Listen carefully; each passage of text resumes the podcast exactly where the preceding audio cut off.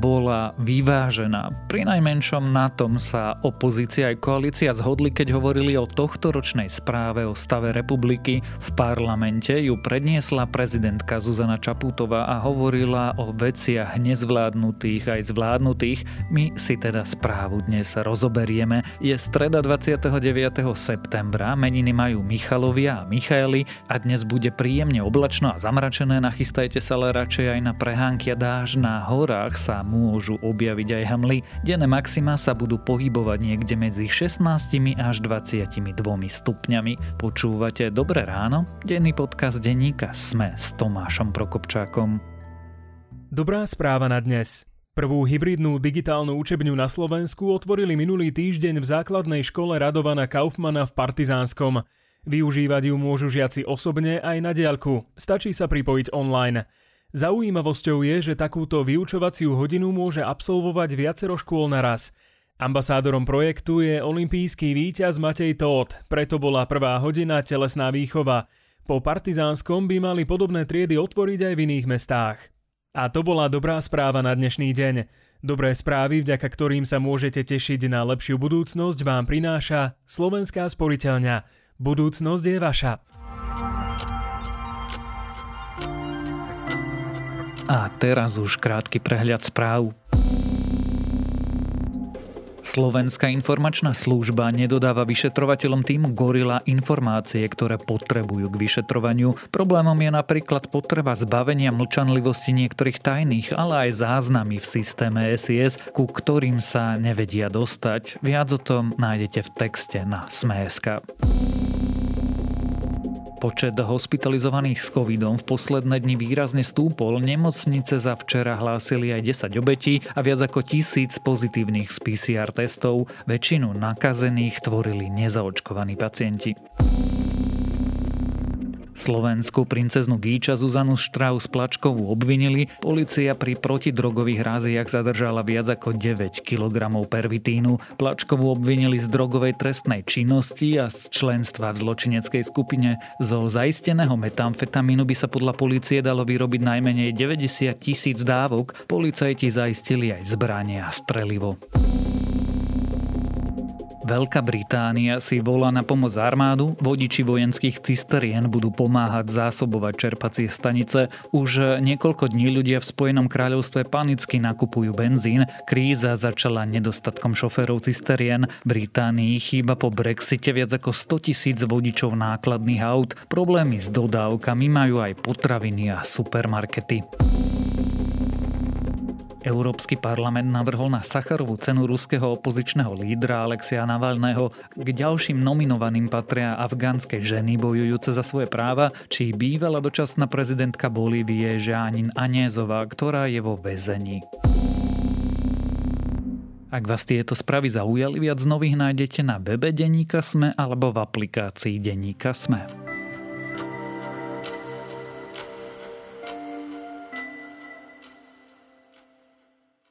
Bol to rok traumy, bol to rok, v ktorom zápasíme o charakter nášho štátu, ale tiež to bolo Slovensko, ktoré zúfalo potrebuje stabilitu, jasné a jednotné vedenie. To sú len niektoré z hlavných myšlienok správy o stave republiky, ktorú včera predniesla v parlamente prezidentka Zuzana Čaputová. Hovorila aj o boji v bezpečnostných zložkách či o spravodlivosti. Čo nám prezidentka odkázala, sa dnes budem pýtať šéf-redaktorky denníka SME. Beaty Balogovej. Vážené pani poslankyne, vážení pani poslanci, do rokovacej sály vchádza prezidentka Slovenskej republiky v sprievode predsedu Národnej rady Slovenskej republiky za zvuku prezidentských fanfár. Pred 15 mesiacmi, keď som pred vami prezentovala svoju prvú správu o stave republiky, vyslovila som želanie, aby sme sa nevracali do stavu pred koronakrízou, aby sme sa nevracali do stavu polarizovanej a rozdelenej spoločnosti. Dnes tu stojím v časoch, ktoré sú z hľadiska rozdelenia spoločnosti ešte náročnejšie. Bea, prekvapila ťa tohtoročná správa o stave republiky? Vôbec ma neprekvapila. Rátala som s tým, že prezidentka Zuzana Čaputová sa bude snažiť zachytiť všetky možné emócie, ktoré spoločnosť prežíva. A bude sa snažiť reagovať na traumy spoločnosti. Práve preto, že ona naozaj berie pomerne vážne tú pozíciu ombudsmanky bežných ľudí. Bol to rok traumy, ktorú sme prešli a tisíce pozostalých ľudí si ju ponesú po celý svoj život. Ako každá vážna kríza, aj kríza v čase pandémie nám ukazuje naše najzraniteľnejšie miesta. Krízový manažment a krízová komunikácia sa nestali nástrojom na riešenie ťažkostí, ale stali sa súčasťou jej problémov. Myslím, že mnoho ľudí, aj vzhľadom na tie udalosti, ktoré sa diali okolo polície, okolo prokuratúry, mali také vyššie očakávania od toho prejavu, ale ja som také očakávania nemala. Čo to znamená, keď povieš vyššie očakávania? Myslím, že keď som hovorila, že zachytávala emócie, tak možno očakávali, že aj ona bude vyjadrovať, nielen zachytávať, ale vyjadrovať nejaké emócie, že, že bude viac znepokojená, povedzme, nad, nad stavom bezpečnostných zložiek štátu a nad vojnou v policii. Možno čakali, že, že bude viac nahnevaná kvôli roztržkám v koalícii. Možno čakali, že, že bude vyjadrovať e, akože väčšiu nespokojnosť s tým, ako aj teraz vlastne vláda postupuje v manažmente pandémie. Ale zároveň e, toto sú také očakávania, že, že možno mnohí by to ani nedokázali úplne jasne naformulovať, že, že dobre, že, že čo presne mala prezidentka povedať.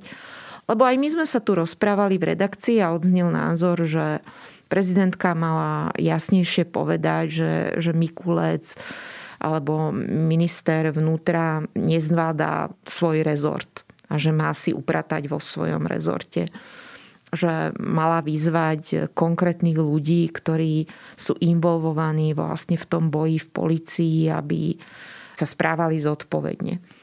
Len nemyslím si, že tá správa republiky je, je presne na toto priestor. Aj keď pripúšťam, že práve pri, pri tých bezpečnostných zložkách a pri právnom štáte aj ja som možno mala uh, také očakávanie, že opíše prezidentka ten stav ako alarmujúcejší.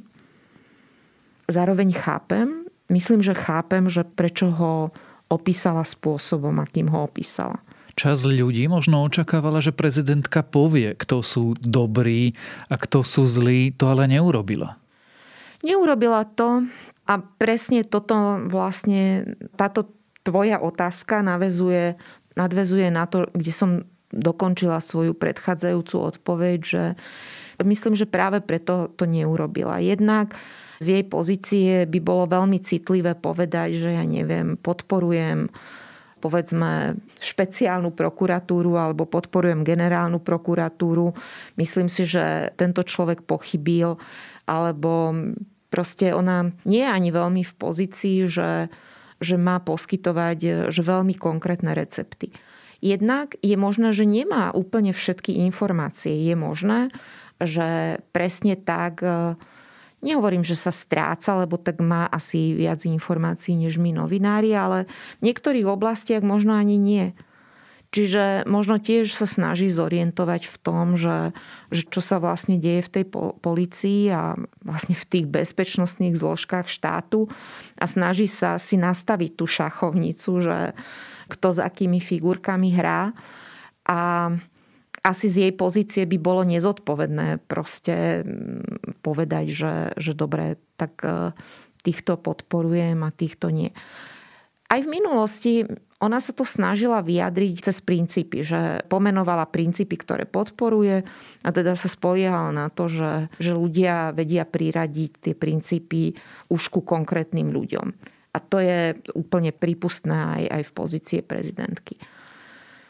Jasné, že niekto sa môže opýtať, že nemá hlava štátu v takých e, veľmi vážnych situáciách, že stlačiť ten alarm a povedať, že, ale že je to že veľmi vážne.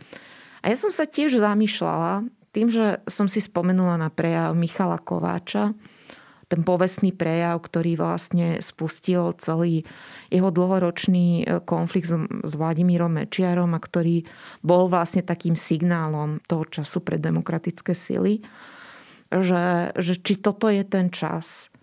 Ale zároveň som si uvedomila, že ten chaos, ktorý momentálne ovláda spoločnosť, že je veľmi negatívny a že, že ten chaos prospieva jedinému človeku a to je Robert Fico. A, a tým pádom akože myslím, že chápem dilemu prezidentky, keď sa zamýšľala nad svojim prejavom, že do akej miery upokojovať ten chaos, do akej miery definovať, že, že kto sú good guys a bad guys, lebo to môže byť veľmi zjednodušené a od, od nej sa to vlastne ani neočakáva takto priamo čiaro. A, a dospela som k tomu, že áno, akože tá situácia momentálne v spoločnosti je vážna a je vážna aj kvôli Robertovi Ficovi. Práve preto, že on naplňa ten svoj odkaz, že nikde neodchádza.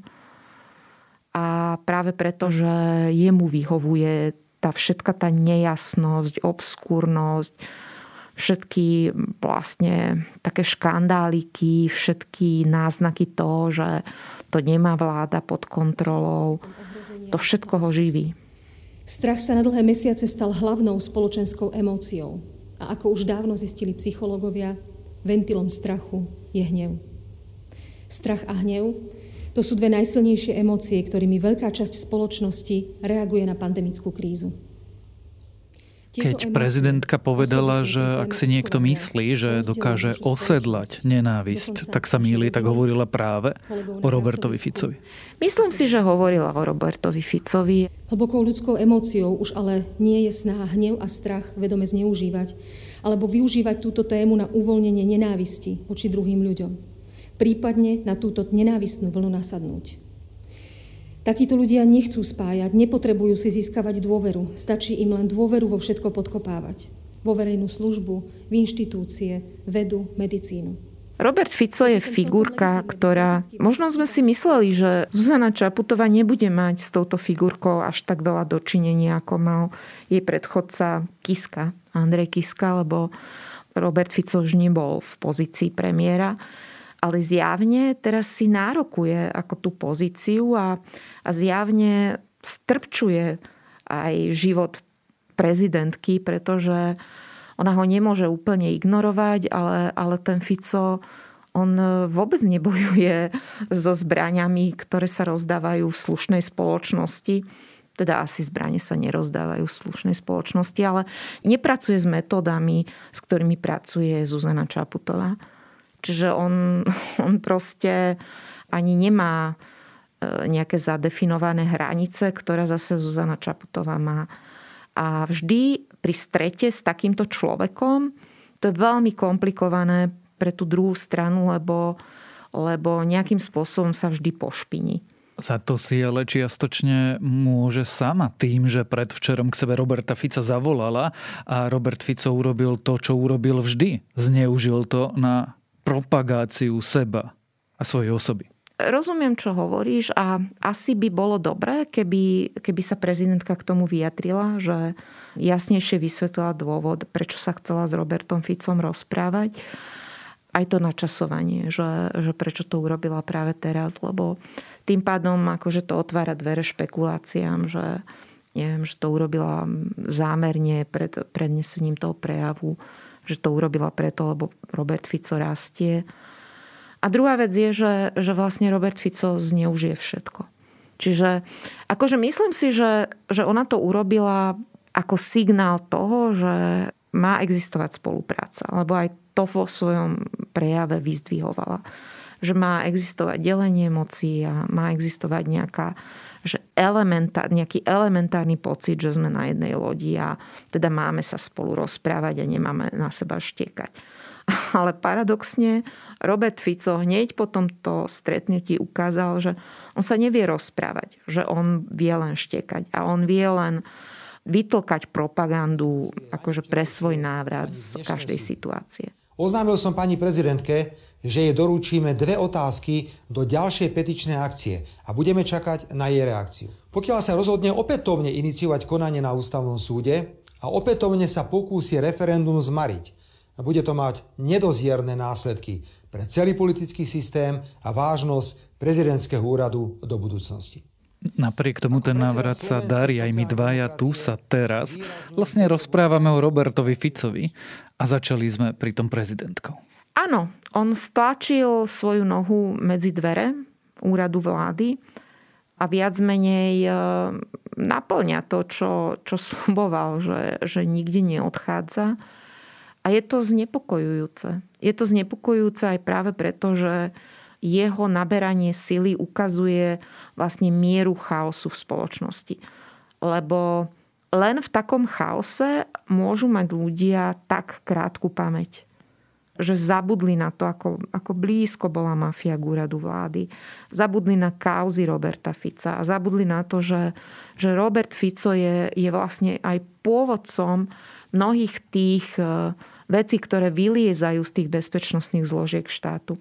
Práve preto, že cez svojich ľudí sa snažil kontrolovať políciu, snažil sa mať prokuratúru pod kontrolou, aby tá chránila jeho ľudí a tým pádom tá očistá nemohla byť bezbolestná, ani nebude, lebo nedá sa z jedného dňa na druhý vymeniť všetkých ľudí a navyše kým tých ľudí nahradí. A tí ľudia, mnohí akože možno, možno mali ten potenciál dobrého konania, len proste časom sa prispôsobili. A je otázka, ako sa rozhodnú teraz a možno aj na nich apeluje Zuzana Čaputová presne tým po svojim pokojným spôsobom, že akože ide o vážnu vec. Je otázka, ako to funguje na, na väčšinového obyvateľa, že či sa jej podarilo nejak tú spoločnosť upokojiť. Ja si, si myslím, že v tejto situácii, v tej únave, pandemickej, čo ani nemôžeme nazvať postpandemickej a v tej rozpoltenosti, že aj ľudia vnímali veľmi rozpoltenie ten jej prejav, aj keď on naozaj sa snažil spájať.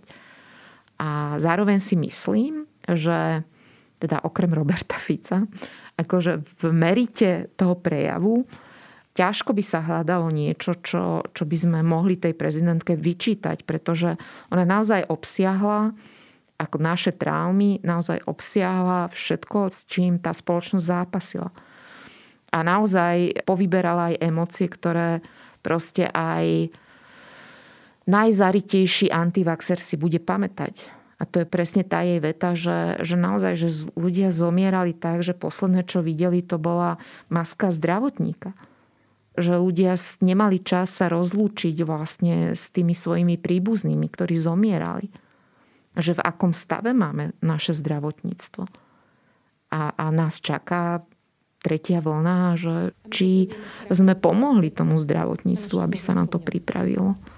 Sú krajiny v Európe, ktoré od opatrení proti šíreniu covidu upúšťajú, ale robia to až po tom, čo dosiahli vysokú mieru zaočkovanosti.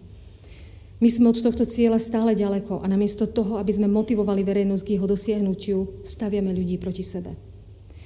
Nedokážeme sa zhodnúť nielen na základných riešeniach boja s pandémiou, ale ani v otázke spravodlivosti či potrebných reformách.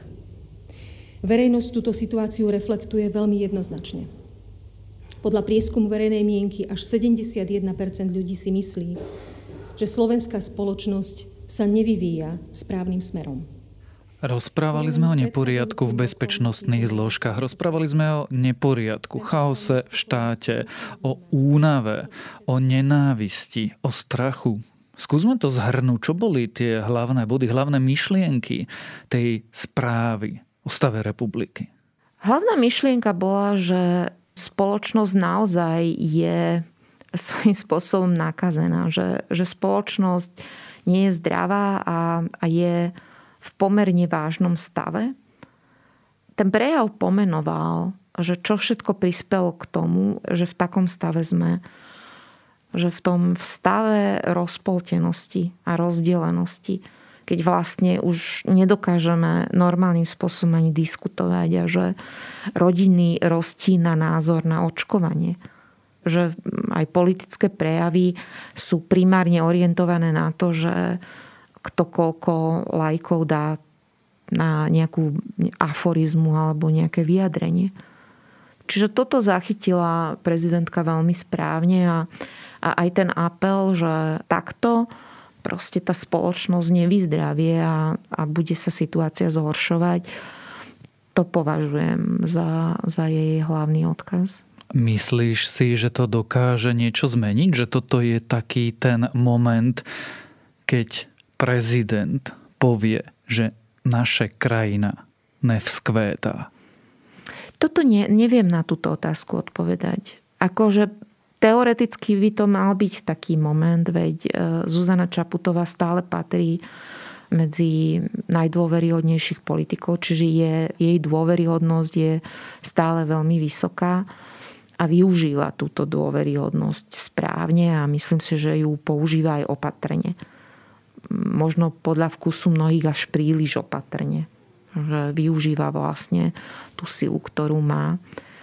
Ale neviem, či, či ju všetci počuli. Neviem, či polovica národa ako bola práve pohltená vlastne aj pri vnímaní toho prejavu všetkým tým, čo, čo Zuzana Čaputová opisuje. A, a v takej rozpoltenej spoločnosti, v akej sme my, tak žiaľ a pokojné slova akože opäť apelujú na, na jednu časť tej spoločnosti a ja by som chcela dúfať, že práve toto ako môže tých ľudí spájať a myslím, že aj to bola tá ambícia toho prejavu, že prihovoriť sa vlastne čo najväčšej skupine ľudí. Že neprihovárať sa len nejakému špecifickému voličovi, a takáto snaha vždy troška oslabuje ten prejav, lebo tým pádom akože, že nemôže človek používať ako tie najbombastickejšie zbranie, akože nemôže apelovať na tie e, nižšie pudy a, a vyzývať. A, čiže je to vždy taký apel takého tichého, pokojného hlasu. A pochybujem, či to momentálne v tejto spoločnosti funguje ja by som bola šťastná, keby fungovala, lebo ja, ja som veľký zástanca proste pokojného vysvetľovania, ale mám pochybnosti. Tak uvidíme, snáď máš pravdu ty o správe o stave Slovenska, ktorú včera v parlamente predniesla prezidentka Zuzana Čaputová, sme sa rozprávali so šéf-redaktorkou denníka SME Beatou Balogovou. Klimatické zmeny vidieť všade okolo nás. Ak ich chceme spomaliť, môžeme triediť odpad, sadiť stromy, šetriť vodou alebo jazdiť do práce na bicykli. Alebo sa môžete pridať k niečomu väčšiemu. Oveľa väčšiemu. Investujte a pridajte sa k ďalším investujúcim pre lepší svet. Amundi v spolupráci s Partners Group SK. Viac informácií o rizikách investovania nájdete na amundi.sk. Amundi Dôveru si treba získať. Doprajte si nové SUV Hyundai Kona. Nová Kona má mladý hravý dizajn a aerodynamickú športovú siluetu. Nájdete v nej prvotriedne bezpečnostné prvky a moderné technológie, veľký displej a prémiový audiosystém. Autopolis vám navyše pribalí bonus až do 3000 eur. Spoznajte konu v predajniach Autopolis Bratislava na Račianskej, Panonskej alebo na Boroch, alebo sa objednajte na jazdu na www.autopolis.sk.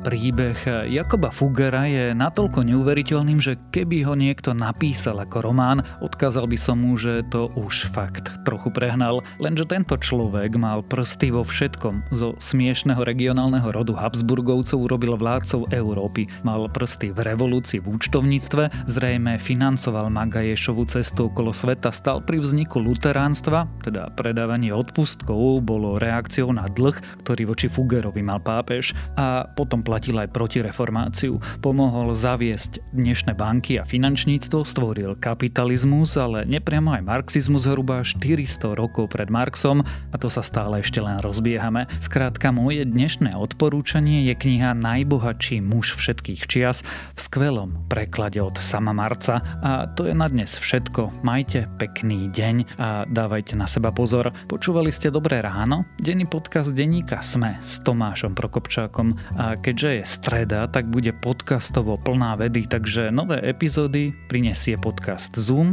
aj vedátorský podcast.